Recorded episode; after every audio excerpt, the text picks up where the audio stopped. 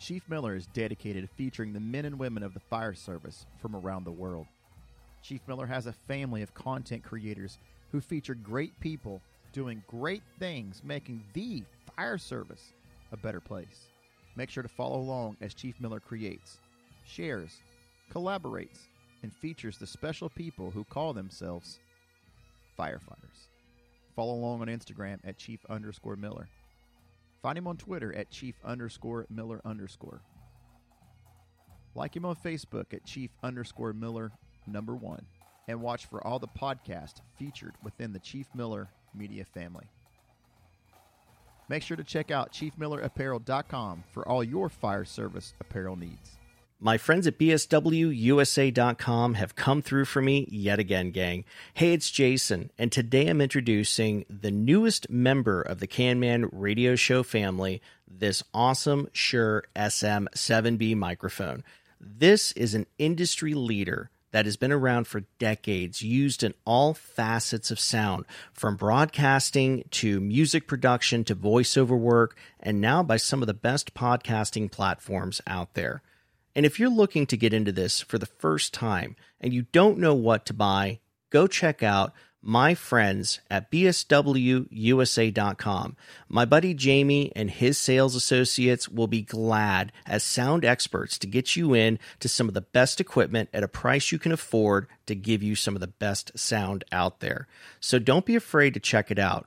It's time. Go check out my friends, Jamie and his sound experts at bswusa.com. The Can Man Radio Show is proudly sponsored by some great firefighter owned businesses, and we're going to talk about them here for a second, starting with my friends Peter and Nikki from AxeCaps.com. If you're in the market for some quality apparel, what about direct to garment printing? Are you looking to bring your own brand out to the world? Well, go check out AxeCaps.com today. Peter and Nikki will be sure to take care of you. Also, Ian Sargent from South Florida at SGT Firebags. That's Sargent Firebags, SGTFirebags.com. If you're in the market for a wash radio strap or a clean gear bag to protect you from the carcinogens out there, reduce that risk of cancer exposure, guess what? SGT Firebags has you covered. Use CanMan for 10% off. And my brother Herb Tyler from NRC or National Rescue Consultants. If you're looking to get USAR educated from some of the best out there, go check out my brother Herb Tyler at NRC.com. That's National Rescue Consultants. Get off your ass, canners, and get ready for some extreme tabletop exercises. It's time for the Can Man Radio Show. And now, your fearless leader, the senior canner himself, Jason Liska.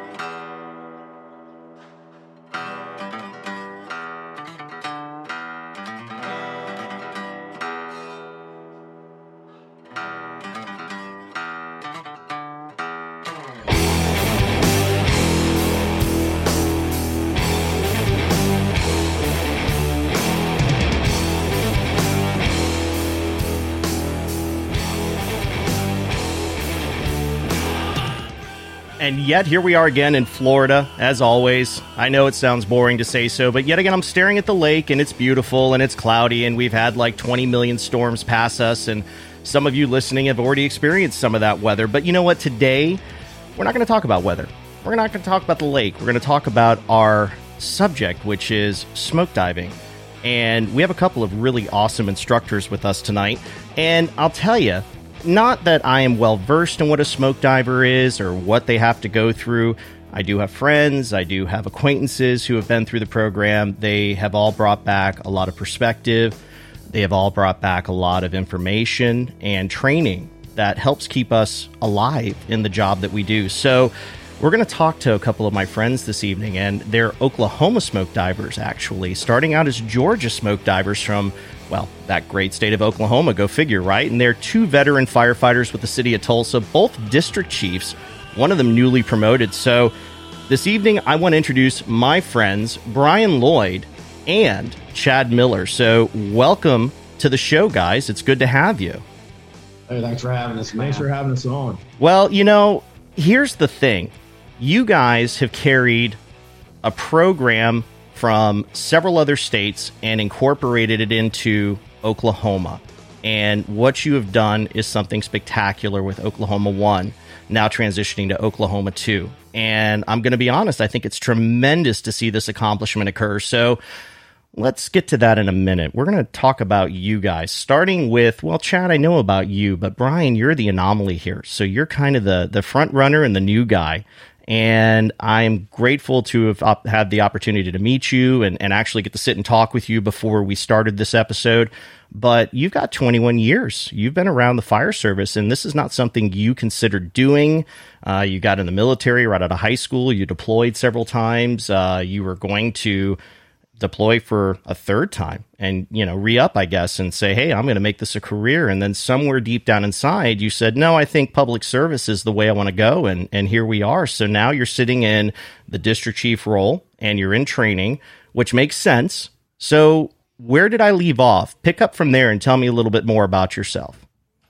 Um, man, that's that's you covered a lot of it. Just for the veterans out there, um, I deployed once. I was on my third. I was getting ready to re up for my for my third time, mm-hmm. and, and uh, you know what I didn't say when we talked before is is uh, you know I had an experience in my life where um, and I'm not going to go into it, but I got to see 911 up close and personal. Unfortunately, with someone that I cared about deeply, and you know, I was I was sitting there when when the first responders showed up, and and you know, I saw what they did, and it really impacted me.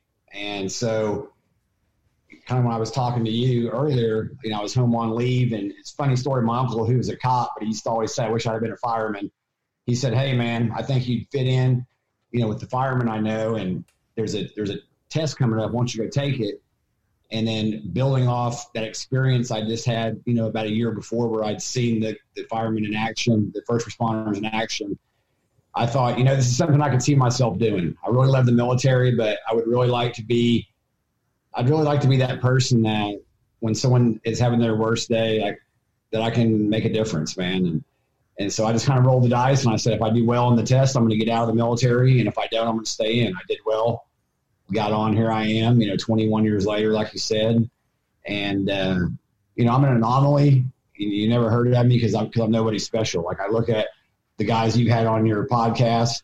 We've been on a few others, and I see the people on before me. And for God's sake, Harold Schaitberger was on before the, the, the, episode before Chad and I. And I'm like, we're a couple of rednecks from Tulsa, Oklahoma, man. But uh, you know, it's funny that we've been on 20, 21, you know, 21 years almost, and most firemen I think that I've met are very humble. And and even with almost 20 years on, we as we started building this program, I know I don't know if Chad did. I know that several times I started thinking, who am I to who am I to think that we can do this? You know, who am I to, to think that we're we're good enough or or or trained enough or qualified enough? And and uh, but at the end of the day, I you know who, who we are is is a couple dudes that um, we want to get back to the fire service. So we want to take that 20 years of training and, and we want to uh, make a positive impact on the Oklahoma Fire Service and, and the fire service across the United States. So it's kind of like,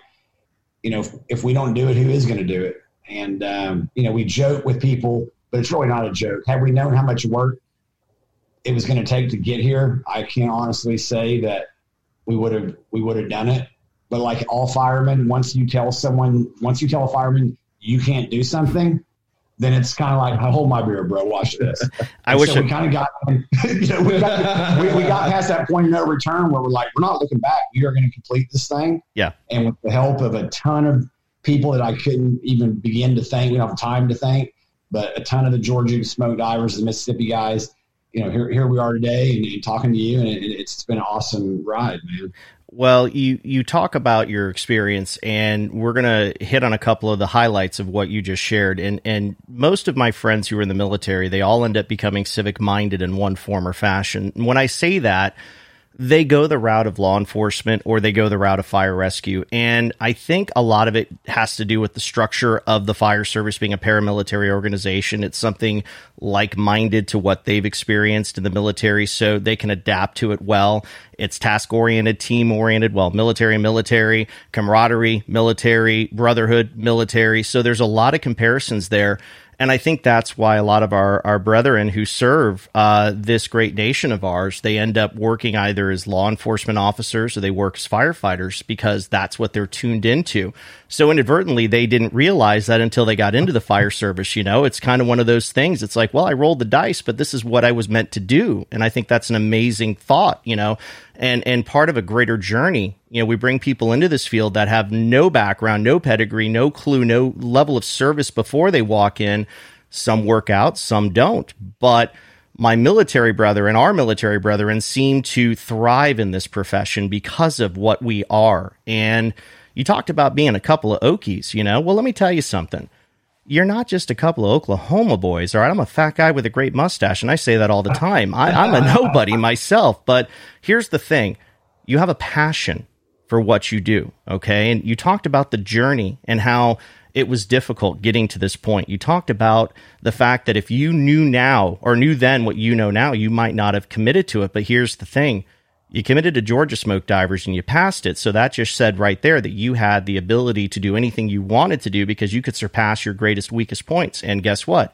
You and Chad put smoke divers with a group of dedicated instructors together for Oklahoma, and look what it's done.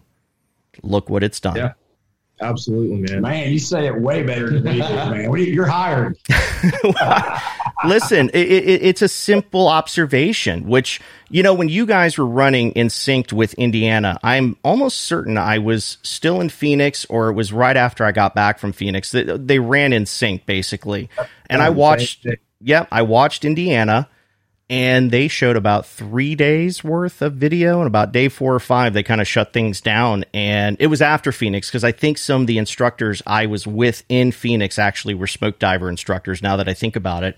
Um, and watching those videos and seeing what i've been able to see at the fire college here in florida uh, during the smoke diver program that we put together eh, what a journey those gentlemen and, and even the ladies who make it out there have to endure to accomplish such a task yeah, it's funny that you say that. You know, we we our our programs ran the identical the identical time frame, and so every morning we actually had an Indiana uh, smoke diver with us uh, for our class, and so every morning we gave a little briefing to Matt Stewart and Nolan and their group that said, "Hey, this is what we finished the day with," and they were so every morning we were compared numbers. So we have a, a, little instructor debriefing first thing in the morning. So we were getting updates from them. They were getting updates from us, and it was it was really cool to be in step like that with them uh, for for our first class. I think they had 86 instructors, Chad. Is that correct? 86, 88 instructors in Indiana when they put that program on this year? And that was no, I, I can tell you, man. Was it um, less than that? Because I thought they had a larger, a large cadre for some reason. Had, we had we had about 86 uh, when you when you looked at all the ancillary stuff on the ground. I got you. Uh, you know, Indiana, man, they did it with what they had in Indiana. They literally, I, I don't, I won't swear their numbers, but they probably pulled their class off with you know, somewhere around 20 to 30 instructors, I think is the number that just sticks in my head. So I may have inverted know. the numbers then because I might yeah. have been looking at the still shots from Oklahoma and the video from Indiana because I think you guys did do uh, did do some still shots of the class, but that was pretty much like morning briefings and then throughout the program, if I remember correctly. Yeah, it was awesome, man. We uh, we and I'm sure we'll get into this, but you know, when we started putting this thing together, you know, we paid um, the, the like you we've talked before, none of the instructors get paid for the mm-hmm. program. Um, and we had we had a you know almost 80 Georgia, not just Georgia, you know Florida, Alabama, South Carolina, Texas, Kansas. We had we had 80 plus Georgia instructors come in, mm-hmm. and um, and man, at one point I'm like, bro, uh, I'm gonna have to get a bigger hotel because I don't think we got enough rooms to that's put good, all these. That's a good problem. so, it's a great problem to have. It was phenomenal. yeah, in, in, in, in typical Oklahoma fashion, when, when we picked him up from the airport, we had a cattle trailer for all their luggage. that that right there screams Oklahoma. If oh, that yeah, if nothing else does, the fact that you picked up their luggage in a cattle trailer, that's perfect. Hey, hey, they had a nice bus for them, but luggage was a cattle trailer. God, I hope uh, you guys at least cleaned it out before you threw their luggage oh, in there. Dear God. So Chad, you know, after talking to Brian for that that first moment of the show and and getting his uh, bio out there, I want to talk about you for a second. You're also in your 21st year. You and uh, Brian went through your training academy together. Um, you guys have come up in the service together, and recently you just got promoted to district chief. And I remember our first conversation, we were laying the groundwork, you know, to get this interview to happen back in May. It was uh, the day before Mother's Day that we spoke, actually. And I remember you saying, man, I got this uh, studying I got to do. I've got a big promotional exam coming up at the end of the week. And, you know, I don't want to, I don't want to dilly dally. And, and here you are now in September and you're a district chief. Congratulations. Thank you. Yeah, it's uh, you know, like you said, Brian and I came came on the fire department in Tulsa together, and you know, we we've been early on. We were in some of the same places on different shifts, and and then we kind of drifted apart and went our own ways. And and you know, fast forward about 15 years, we've stayed in touch. But um, we came back together at the training center in 2016, and you know, we've really been walking through this journey, you know, kind of hand in hand ever since. So. Mm-hmm.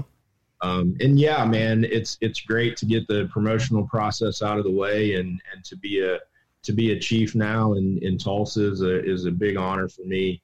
Um, so we're just, we just keep moving on, man. Just keep, you know, putting one foot in front of the other. That's all you can do. So let's get into the meat and potatoes. Um, Brian, when yes, you realized you were going to Mississippi to do that smoke diver program, as we talked about before the episode, what were your expectations before you walked in the door? Because you went to Mississippi and Georgia.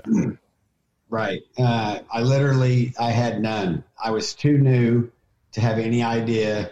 You know, I didn't know if a smoke diver jumped out of planes, like came in through the underwater uh, access. I, I literally had no idea. Just mm-hmm. and that and, and kind of being funny, but what it was is one of the chiefs on the job. He was our chief over all the special operations. He's a guy that I respected. And kind of like I shared with you earlier, I was just working out at the headquarters weight room, and he came in and said, hey, you want to go to the um, most challenging training I've ever I've ever undertaken in the fire service? And I said, yeah, let's do it. And um, I said, I just I knew that if he if he was telling me to do it, that I knew it was going to be good. And I really didn't know. And this is back before, you know, Facebook and all the social media and I don't know. I'm sure internet was probably around early 2000. I can't even remember that far back, but I didn't have any way to. I didn't have any way to like investigate it. I didn't know anyone that had been. Uh, I just really relied on my military training, and and um, at the time I was I, am I'm, I'm a lifelong martial artist. I was training. I was doing MMA, and so I was in really good shape from that. And I just started. At the time, I was in the down. So Chad and I were both in the downtown district, mm-hmm. and I started running all the high rises in my gear, carrying heavy equipment, and I was trying to get in the best shape I could but honestly, I didn't know what to expect. I had mm-hmm. no idea. And, and, I showed up, and it was run a lot like a military in, in training, mm-hmm. and it was just how how uh, Mississippi does it. Is it's it's eight evolutions a day, and you have three three chances at each evolution to pass. If you fail three tries, uh, you're gone. Mm-hmm. And and uh, it was just you literally you you come in, you spend about 30 minutes in the classroom, and the rest, just like our, the rest of our program, is all outside. Mm-hmm. Uh, and, and, so, like I said, you know, I didn't know what to expect. I just knew that I trusted that chief officer. That if he told me to go and it's going to better my career, I trusted him. Mm-hmm. And, and you know, I can tell you that I had about two and a half years on the job when I went, and I knew that when I came back, it gave me. I, already, I had a. I was blessed to have an awesome company officer right out the academy, uh, Captain Tony Rains, and he really like molded and and like he was just a great he was just a great man. I still talk to I still we still communicate, and um, so I I was getting a lot of good training from him. Um, but after I came back from that training, I just had this I had the confidence that you know I don't know a lot yet, but with all the training I just got this last week where they basically put you in every horrible situation mm-hmm. a firefighter can encounter on the fire ground yep. and train you to stay calm. It made me, it just made me more feel more confident in my abilities as a young firefighter. And, and uh, that coupled with a great company officer and a great crew, it really helped boost my confidence as, as a young firefighter. and um, kind of set me on on a good path for success, man. You think it made you a better company officer when you stepped up into that role? I have no doubt, and, and you know the it, it, it, helped. It just helped me make me a better firefighter, and, and, and not in that, um, hey, I'm better than anyone because I did this by any means, but it, it just I can remember only two or three times in my career, but being in really bad fires or you know, uh, you know, I was involved in a I was involved in a, a Mayday call mm-hmm. Where I was on the RIT team that went in on a down firefighter about uh, about eight or nine years ago. So two or three times in my career, I have reached back into that into that playbook of things I learned at Smoke Diver, and it helped me to stay calm. Now, it doesn't mean that I, yes, I still trained on those skills mm-hmm. in the Tulsa Fire Department, um, but I got the I got that base that you know that, that base laid at the Smoke Diver program, and it's helped me over my career to you know stay calm. It's helped me to uh, you know one of the other big things about all the programs it's is the servant leadership and, mm. and stress and stressing on just because you did this, you're no one special. You're, you're, not, you're not any better than anyone else. The expectation is that you're going to take this training back to your crew and you're going to teach them this stuff. Yeah. Um, and that was really hammered into our heads, especially in Georgia, man. They're like, they pretty much tell you that um, you're, you are, it's not like, they're not going to, they're not going to require it, but it's expected that you're not just coming in to get the black shirt and get the coin and all that it's expected that you're going to come through this and you're going to go back to your department and you're going to make the guys and girls there better by giving them that training. Well, you, um, so, so, that that's what it helped me as a company officer, especially yeah. the chief officer. And, and I'm not going to lie, man. Like from the time I was a you know five years on to like 15 years, I still did training. I still tried to do a great job. Mm-hmm. There was a point where I kind of got comfortable, and and once I was involved in that Mayday in 2011, it made me realize that, man, one minute I can be at the station watching Naked and Afraid, and the next minute I can be going in and dragging out one of my best friends on the fire department, and that I cannot, and that we cannot get comfortable. That as long as that we, as long as that we're going to be on the truck or in the station, it is incumbent on us to be, you know, mission critical. That you have to be able to contribute to the team, and that really like reignited my passion to, hey, whether I'm a chief officer, captain, firefighter, I have to be learning. I have to be bettering myself. Mm-hmm. And, and, and just happened that we met the guys from Georgia and just, just, this helped me to, to understand that, man, you can never stop learning in this job, man. You talked yeah. about servant leadership. And Chad, we're going to get to you in a second because we're going to get to Georgia one. Georgia one. I have two friends with Georgia one stories, and you're you're number two. Okay. Um, servant leadership to me you give of yourself before all else. Okay. You give to your crew, you put them ahead of your needs, you give of yourself to your community. You you basically dedicate your career, right? This is what you do. You're a civil servant um, tasked with doing an extraordinary job. Okay, law enforcement, the fire service, it doesn't matter if you're a volunteer firefighter, paid firefighter but one of the things I I've talked to these young ones about when it comes to becoming an officer, when you look at where am I in the spectrum of being ready, what have I done to prepare for this? And when I finally get that bugle or two bugles, if you're a lieutenant or captain, and you finally get the nod to move up into that rank because you earned it, right? Are you mature enough and are you capable of staying humble? Are you capable of admitting mistakes when you are at fault? Are you capable of empowering your crew? Are you capable of ensuring that their needs are met? And then, of course, there's the uh, outside of the box stuff that you have to consider as well. So, with that, I think that the bugle is just a representation of the rank itself, but it's the character of the person who wears that bugle that matters the most when it comes to being a company officer. Yeah, absolutely, man. And you know, one of the things that I've witnessed as the training chief, um, and, and just as I've, as Chad and I and other guys have taught around, is that, you know, no one ever wants. It's like once guys think that they're an officer or or a captain, chief, whatever, they don't want to admit. And, I, and I'm the same way, and Chad's the same way. It's it's just human nature. They don't want to admit that they don't know something, mm. and but that but that that hinders your progress. That hinders your growth. And it's like one of the things that we do at the training center and we actually got it off of uh, old school Frank the Tank. Uh, that part where they're in the, my boy Blue. Part, We're streaking yeah. through the quad. That part where they're in the counseling, he goes, "Oh, are we not in the trust tree?" You know, but all joking aside, when we do training, we tell the guys like, "Look, we're in the trust tree here, and if you don't know something and you feel stupid for not asking, that's okay. We're not going to leave here and go say, "Oh, hey, hey, John didn't know this basic thing here." It's not about that. It's about how if, when we come to training, the goal is to get better and yeah. to leave better than you were. And unfortunately, it's just men, man. Like we, we bust on each other, uh, and, and, and that's part of it. But we got to get past. We, we got to be able to admit if we don't know something. Yes, and, and, that was hammered in my head in, in Georgia Smoke Diver. Like I'm going through the, the training, and there are a few things that I had. I'm not gonna lie. I was I was a chief at the time. I hadn't forced the door, and I don't know, uh, or there's certain basic things I hadn't done in a while, mm-hmm. and it showed. And that when I got back though, it made me think that that's never going to happen again. Like I've got to stay up to date on these tasks, even if I'm not doing them. I'm still I'm still a firefighter first and foremost. But but the biggest thing is is is for the guys out there listening, especially the new officers, is you don't have to know everything. It's okay to not to know everything, and and hopefully you're in an environment where you can admit that, and the and the guys and girls around you are gonna are gonna help you build and grow and uh, you know that's it, man. But it, that's that's one thing. The smoke diver program it is it is very intense, and the the training and the is, is pretty challenging.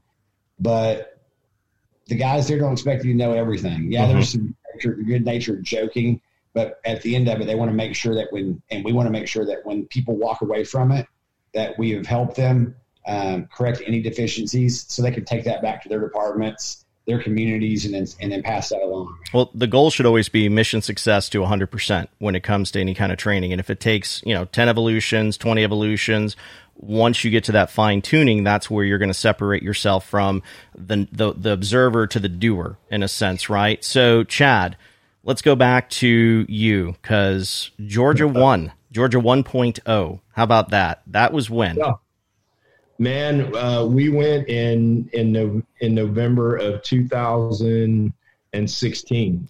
Uh, eight of us went there, and I think we talked about uh, one of my guys from Lake County who might have been in that program with you at that time, wasn't it? Or was it a different program? In well, he went through Georgia Smoke Divers, but I can't remember if he was in your program or if he was in the program thereafter, just before you. Um, I don't remember uh, to be quite honest. That's okay. Um, there there have been several Florida guys that I know have gone to Georgia, um, yeah. which I find fascinating too. That you know we can do it here in Florida, but we have all the other programs out there from Georgia to Indiana, now Oklahoma. And if the Mississippi program is still up and running, which I'm not 100% sure if it is or isn't, it is, um, yeah. you know, that's an amazing opportunity as well. But Georgia 1.0, getting back to that, you, you were screamed at from the other side of the building, hey, what's up?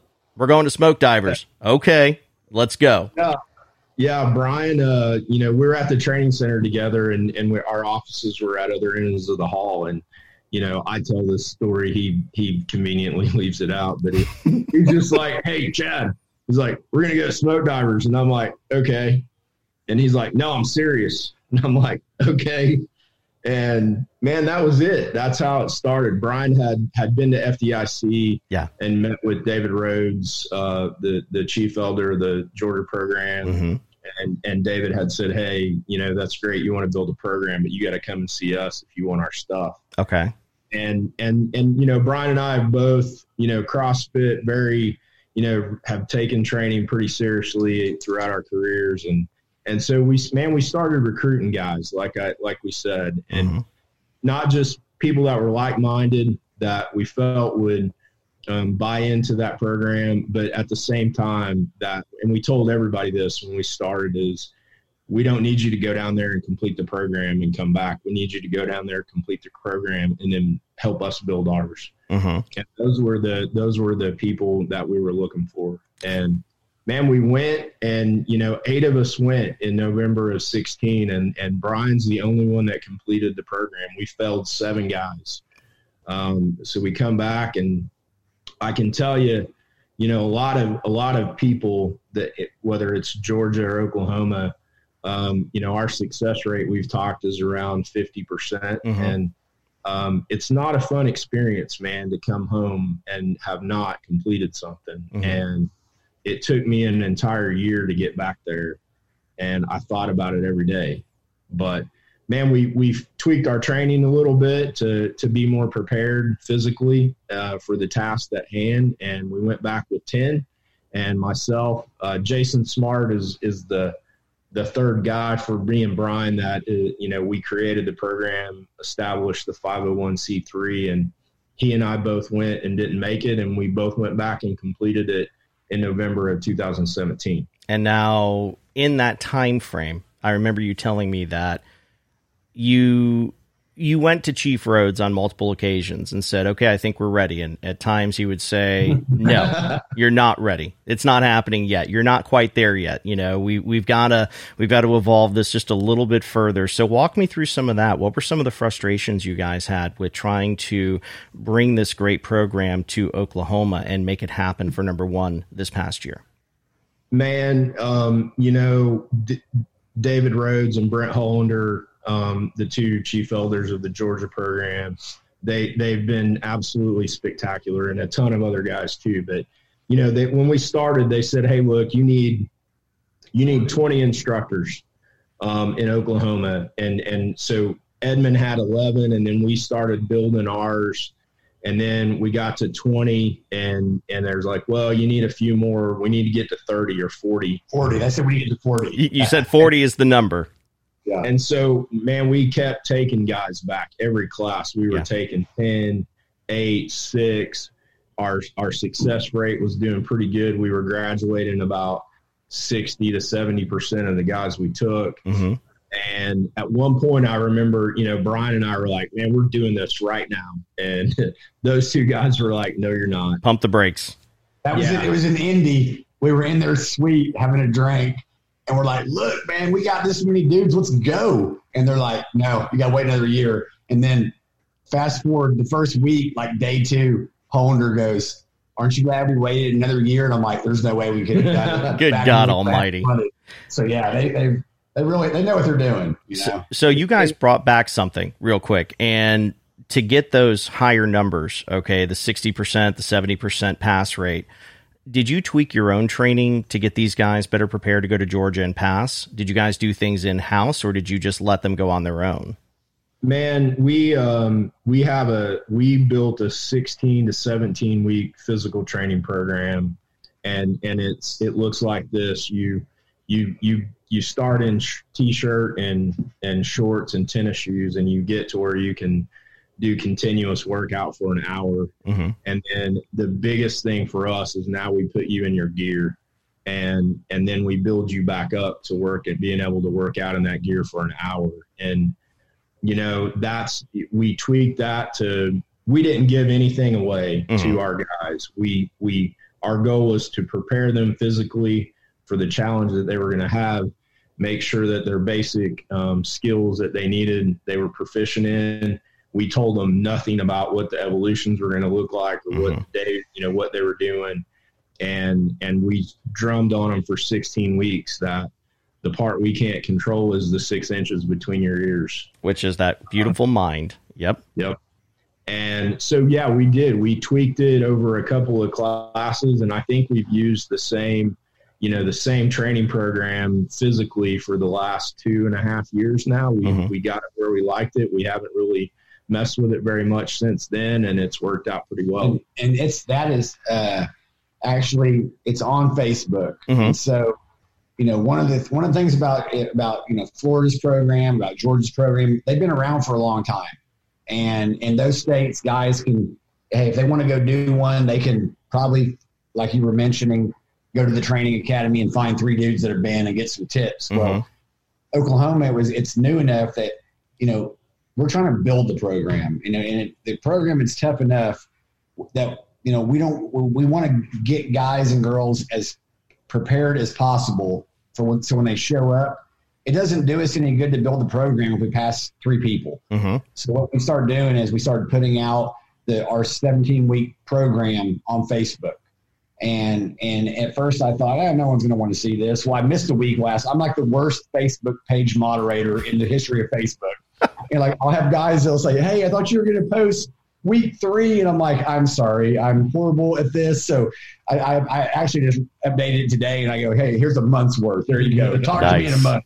Nice. But the reason we're doing all that is is, is like we we're trying to still build our numbers. You know, Georgia's program has over 1,100. Mm-hmm. I don't know what Florida's is, but I know it's a lot. I know Mississippi's is up over you know 11, 1,200. Mm-hmm. You know, and, and, we're you know we're 50, uh, 42. 42. So we're trying to get everyone as prepared as possible. The only thing that we're not giving away is you know what what happens you know um, in some of the evolutions. And the cool thing about it is a lot of the evolutions when we are going through Georgia, um, the, the you know Chief Rhodes would tell the guys, "Hey, you can take this stuff back to your department. We want you to share what you learned here. Mm-hmm. Just don't give away the final test and the final few things. Sure. You know, so that way, even if even if someone only comes through and makes it through three or four days, they're still going to come back with a lot of information. You know, yep. when we came back, when we came back from being the successful completion of the program, we ended up in Tulsa. We do quarterly company drills where every three months we bring out the entire job, mm-hmm. and, and and we ran company drills for about two years just off what we learned at the smoke diver program. Every three months, we teach them two or three things, and and a lot of the guys that that probably weren't would be interested in going um, and doing the physical part, they still loved the training. So it was really win-win, man. And yeah. it's like it, it's like the cool thing about this program is not everybody wants to go do it. Not everyone can physically complete it, depending on where they're at in their life, age, injury wise. But if only a few men or women from each department can visit, can pass it, they can still go back and like it's like a and, and like I told Rhodes, I'm like, man, I see this smoke diver program is like a shotgun blast. Mm-hmm. Two or three dudes pass it, they come back, they come back, they rack the slide, pull the trigger, and they and they send that blast out, and they and they send that training out through their department, through their community, through their state. And, and, and that's what's so awesome about the program is if you just even if you just get a handful of people to pass it, they can still share that training and make their department better. You know, you talk, yeah, you talk about the fact that even if you don't make it to day six, right? Here's the thing: days one through three are still important. Days four and five are still important. And like my friend Chris, who was in class one, you know, yeah. he he talked about in our podcast we did last week. Um, I made it to day one, and I knew I wasn't ready. Okay, and and he said, but here's the thing: I knew because I wasn't ready. I knew what I needed to do to get ready for the next go around. Um, and again, there's no shame in that. Even in Florida, talking to Chief Campbell, Don Campbell, and Rick, you know, Chief Talbert, and my friends who have all successfully completed smoke divers and are part of the cadre, they're okay if you don't make it to day six. They're not going to punish you. They're not going to chastise you. They're going to encourage you because they are all part of a group that have all taken an oath, for lack of better terms, to not uh, condemn those who can't pass because maybe there was something off that day. Maybe they just weren't 100% committed mentally. And that's a big part of it. You talk about the six inches of space between your ears, right? The physicality is one thing, but you've got to get the mind over matter aspect, like with anything when it comes to intense training, where you're broken down to the point of exhaustion and expected to do more, you know, and that that's a standalone kind of mindset there. Oh my gosh, am I capable of doing this? Well, just because you warrant now doesn't mean you won't be the next time because you take that experience and you bring it back and what you've learned, you give it to or pay it forward to your peers. And, and you know, touching off what you just said is, you know, just because um, a guy comes and is not successful or or has no interest in coming, you know, we train all over the we train all over the nation and and we meet guys that have forgotten more than we'll ever know. Mm-hmm. Um, and it coming through this program doesn't mean you're the the elite top, you know, of the best firefighter around. I mean, it's just is it going to make you better and is it going to teach you a lot about yourself and what you're capable of 100% but that that's the thing that we want to convey is that man we're just we don't think we're better than anyone else. We're always like we're students of the game, man. That's mm-hmm. it. We're trying to learn. You know, we are like I said, and, and Chad's the same way. Uh, whether I stay ten more years or eight more years, I'm gonna I'm gonna learn something every day. I'm gonna keep driving forward and trying to improve myself. uh, until I leave. And, and that's all this program is. And it's like, okay, we've, we've got through the smoke diver program, but now we're going to move over here and, and, we're going to get better.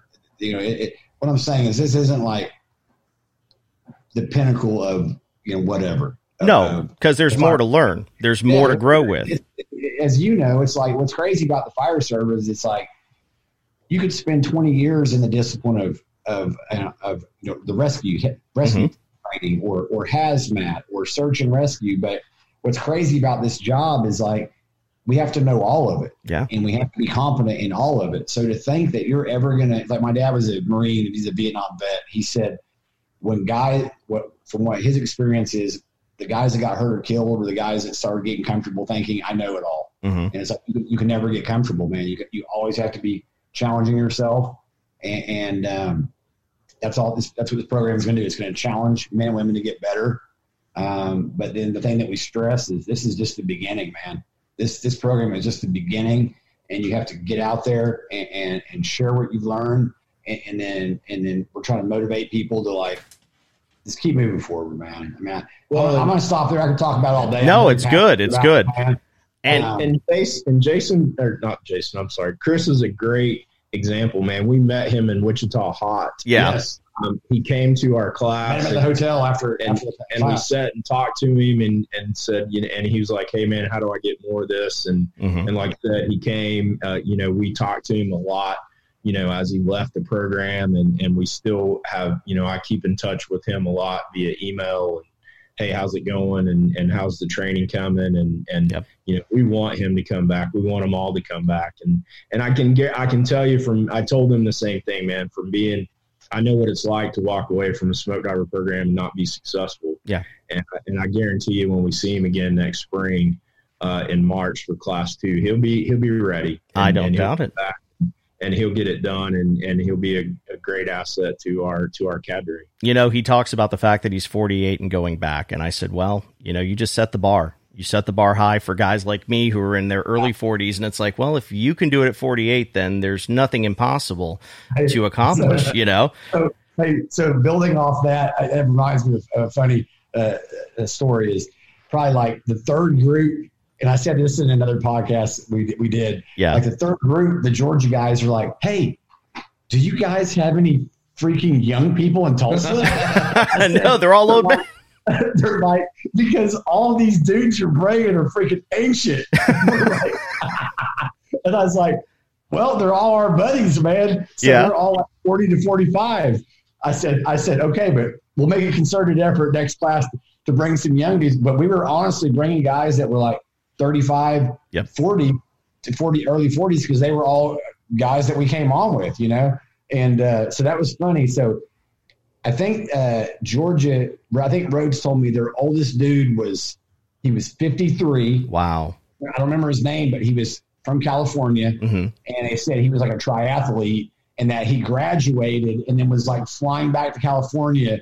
So you graduate on a Friday. Yeah. And I, I, I had to lay like in my hotel room in a bath of Epsom salt for like 12 hours. Just joking, but it was, it, but this dude flies back to do a triathlon on Monday. So he was a freak. I mean, he wasn't normal. That's uh, abnormal. Dude, the oldest dude I think they said was 53. You sure it wasn't an android? Because no one can physically do that. yeah. Okay. Yeah. T- 3 oh Lord, you, know, you consider California's full of smog right now, and that's the smoke. Especially you're gonna you're gonna come from California, get your your ass beaten smoke divers in Georgia, and go back and run a triathlon. Nah, that's incredible. That's incredible.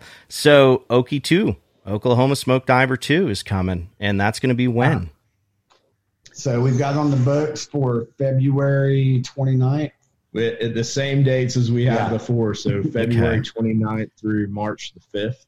Um, it, you know, COVID uh, willing, uh, you know, there's still a lot going on with COVID 19. So yeah. it, it, depends on where we are uh, with that. But but tentatively scheduled for that very first week in March. Well, let's let's take a second and talk about lessons learned then and, and what you guys brought out or took out of Oklahoma One and the 12 graduates and who's coming back. And now that you've been through this, now as instructors and successfully completing Oklahoma One, what are we going to bring into Oklahoma Two? What were some of the things you learned that'll help make Oklahoma 2 a different or stronger class for the next go around? Man, the, the, the methodology, the, you know, the week is set up, you know, pretty much the same. You know, the, the difference for us in, you know, like we talked before, we had 80 um, instructors that weren't from Oklahoma that mm-hmm. came here and helped us put it on. And so the challenge for class two is is we won't get that many back. Okay. Um, you know, our our numbers will probably drop down to around sixty. So mm-hmm. the challenge of putting the same type of class and and not you know deviating um, or, or dropping the intensity down is, is good. Um, you know, this the first class we had a key the guy that was the key, you know, person in Georgia mm-hmm. was standing right next to that Oklahoma guy that has to be the key guy in Oklahoma, and he was whispering and nudging and hey, look at this or do this. So our our challenge is to be able to replicate that without those key guys standing there with us. Um, and and you know make sure the program lives up to the intensity, lives up to the purpose, um, so we have some challenges logistically to make sure we're we are doing more with less, uh-huh. quite honestly. And but man, we learned a lot, and we developed some great um, leaders within our cadre that got really got a chance to shine in class one and, and come into their own. We've still got we got twelve brand new guys to bring in, and and mm-hmm. You know we're we've had a couple of training opportunities where we've had them come in and help us teach and shadow and they have really good potential there. So, um, and man, you know, the challenge is just getting the word out. You know, we, I, you know, we had when we did our qualification, we had five different states, and we put the very first smoke divers in Arkansas and Missouri out of class number one, the nice. very first smoke divers out of any of the programs, and so those guys are back there. They're recruiting for us. They're bringing us new candidates, and um, you know, just just to, you know get it all put back on the books and get it going again. And you know, most people don't realize that the cadre is unpaid. And when they come in, you know, I, I don't know about airfare considering some of them are coming from out of state, but lodging and everything is kind of on them as well as the rest, is it not? So we so we were very fortunate in that um, we we got some donors uh, you know, we just through contacts we met, mm-hmm. and we had some people come out and watch some of our training as guys were preparing for the Georgia class, and and we had some great donors, and so we were able to, and Georgia does this as well, uh, and Indiana, we were able to through the donors pay for the hotels of all the instructors that came back, mm-hmm. But they still had to take off from work. Oh yeah. Uh, pay for pay for shift changes and, and you know, Georgia is they've got guys on, on in, in the command trailer that track.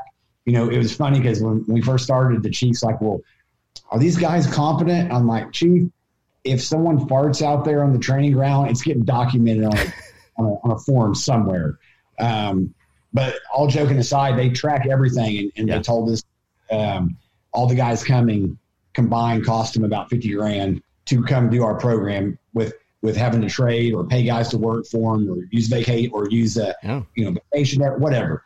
And uh, so so it's been great. And, and I, I kind of wanted to touch on your question of what we learned. What I learned on this last class as the chief elder is that when you're going through the program, you know you're not you're not worried about anything but passing. Mm-hmm. And, and, when you're and when you're putting it on, especially as as the chief elder or Chad's is, is second, you know, right behind me, is that there's the kind of the kind of men and women that come do this training are for the most part um, they're not going to stop and period. And it's like just like in the military and this training how i describe it is it's hard to get real training sometimes because you don't want to especially especially when we're training cadets. We don't ever want to hurt any of them sometimes sometimes it's not as intense as we want it to be mm-hmm. and in the smoke diver program we want it I kind of liken it to we want to train up to the razor's edge without cutting anyone. Yeah. And it's very hard to know because these guys aren't going to quit. And it's very hard as the as the person overseeing the program to tell someone, look, man, you're done. Yeah. Um, because and you can see in their face they just like deflate, like they've been training for six months. They came from three states away. But at the end of the day, um, they have a long. You know, we have to realize as as as um, senior firefighters that these men and women have a long career ahead of them, and we have to. Our number one focus has to be looking out for their best interests. So yeah, we want to we want to get them this good training, but also just as as leaders of the program, the last thing we want to do is hurt anyone or anything like that. So that for me, I'm walking around all week just like how in my head I'm thinking how how far do you let these guys go? Yeah. You know, when do you when do you tell them you're done? When do you say you've had enough? And we were very fortunate through a contact that Chad knows is that we had a doctor that is big into CrossFit and Mhm. some other extreme sports that the whole thing kind of intrigued her. And she's like, Oh, I'll come check out a day. Well, she came and watched it. She's like, Man, this is pretty cool. So she kept coming back and said she wants to get even more involved in the next class.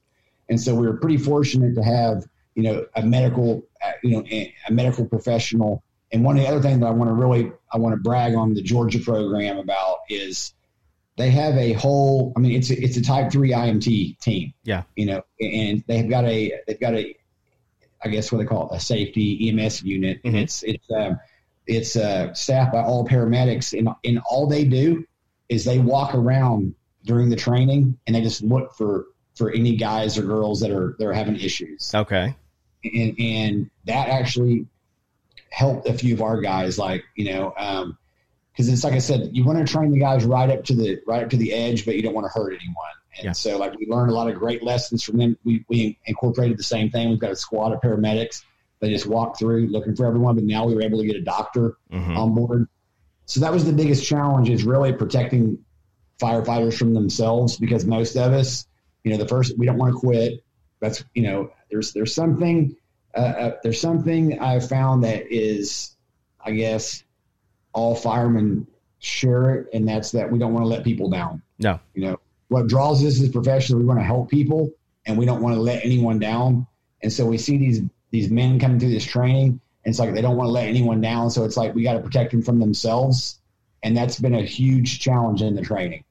Um, so I kind of just wanted to touch on that. That was a good question, and that's been very challenging. Is like protecting guys from themselves, really. You know. Well, I think that what people should take away from this then is while this is extreme training, while we're pushing firefighters to the breaking point and then rebuilding them in a sense, the redundancies built in, the safeties built in are designed to keep, like you said, hitting that and going beyond the razor's edge, that is. And I think that's why you're going to see a better, I guess, in the sense, graduation rate because you have people who are experts or paramedics, obviously, have training. They can identify the signs of heat stress and fatigue and issues like that because there's no denying what smoke divers do in training is, is probably more intense than any standards burn they ever went through or any in house training they probably ever done because of the coordination uh, and the effort put into it and logistics. I mean, I'm sure there's.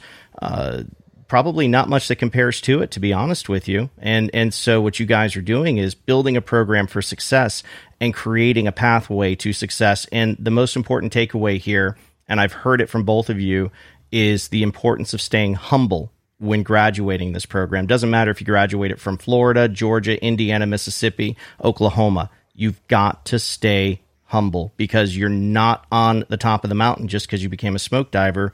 You're a a well trained and well oiled machine that learned what your limitations are and received some of the best training out there from experts who have been doing this for decades. And guess what? You take that training, you give it back, you pay it forward, and you prepare the next generation to come in and do the same. Absolutely. I mean, if you if you boil that our program down, I think that's that's you know about as basic as you can get. Is come through, do it, pay it forward. Like Brian said in the beginning, you know, we we have tried to build something to make not only the Tulsa Fire Department, the Oklahoma Fire Service, but the fire service in general better than than when we found it. So Amen. Amen. And on that, gentlemen, we're going to close this out because I said 45 minutes. We went to roughly 50, but that's okay because sometimes these conversations tend to drag on, and it's a good thing because this was insightful and this was definitely a conversation I look forward to having. So, whoever wants to, let's get the Smoke Divers website out there, the Facebook page out there, and let's get some promotion going for February because the the preemptive strike here is going to be coming here soon for everybody to get in and get registered, right? Yeah. So our, our website is www.oklahomasmokediver.com. Um, right now, if you're interested in, in being a candidate for class two and the and the contact page, uh, mine and Brian's email are both in there, and you can email either one of us. Um, you can reach out to us on our Facebook page, which is exactly the same, um, oklahomasmokediver.com, um, and message us there. We both, it, the message will hit both of us. We'll reply back, get some information from you. And then when we get close to qualification day, we'll email all that out and say, hey, you know, here's here's qualification day and here's what it takes to, to come and try to qualify to be a candidate in class two. Right on. And for all, and for all you young guys out there listening to this, um, I had a ton of conversations with, with chiefs of departments. They didn't, they weren't familiar with the program. Uh, so what I'm saying is, any guys listening to this that are interested, and you pitch it to your department, they have questions, reach out to us. We're very responsive through Facebook Messenger. Give us your number. We'll, we'll get a hold of you, and uh, and we'll help you guys out. Rock on, brothers. Thank you for coming on today and sharing a part of history for Oklahoma. One, okay, because you guys are now on the map as a smoke diver state. Um, joining a cadre of instructors with decades of experience who are dedicated to giving back to the fire service and for being who you are in the fire service, even with 21 plus years on in your mid to late 40s, and saying, you know what, I'm still okay to do this because I know I want to give something back and still learn at the same time. So, that being said, guys, thank you. Congratulations on Smoke Diver 1 and the accomplishment this year. And I look forward to seeing my brother Chris and all the other candidates going in with Smoke Diver 2 this February and being successful and coming back as cadre with you guys. Absolutely, man. Thanks for the Yeah. opportunity to come on Thank, and, thank, uh, yeah. and let us share our program and, and all of that. So thanks for the opportunity. Thanks for Anytime. having it. I'm gonna have to step on my, my mustache game after seeing yours. Oh. Now I'm humbled, okay? I'm going to make my own challenge coin for the mustache. That's what I'm going to do. go. Go. It's going to happen. You watch. So, that being said, brothers, sisters, remember you are your brothers, your sisters' keeper. You guys need to stay hungry and humble. If you're looking to grow, you're looking to advance, don't be afraid to reach out and ask for help. Mentors are out there, people like the gentleman I'm talking to right now, Brian and Chad, myself, and many other great officers that want to help you be better and get you to that next level. So, with that, we're going to close this episode out. We're going to thank you for joining us. We'll see you on the next one. You just survived 30 minutes of online training with the Can Man Radio Show. Did you remember to train your probie today? The Can Man knows. He knows everything. When that 2 a.m. lift assist drops, the Can Man will be thinking of you in his dreams. Thanks for listening to the show, guys. And if you want to look for more content out there from some great firefighters on some awesome podcasts, go check out some of my friends, starting with my good friend Steve Green from the Five Alarm Task Force and my good buddy Rob Polick from Flow Invent, the Down to Fight Fire podcast out of British Columbia, Canada, A. SA Matters with Dr. Richard Gasaway, my good friend Ryan Pennington from West Virginia with Jump Seat Radio and that Jump Seat Radio Nation. Pin the Q, Code 3, Do Work, The Thin Red Line with my brother Captain John Haywick out of Passaic as well, The Fire Rescue Show, The Average Jake Firefighter, and of course, John Spira and the Fit to Fight Fire podcast. Go check these brothers out as they put great content out there and they're going to appreciate your support. See you on the next one.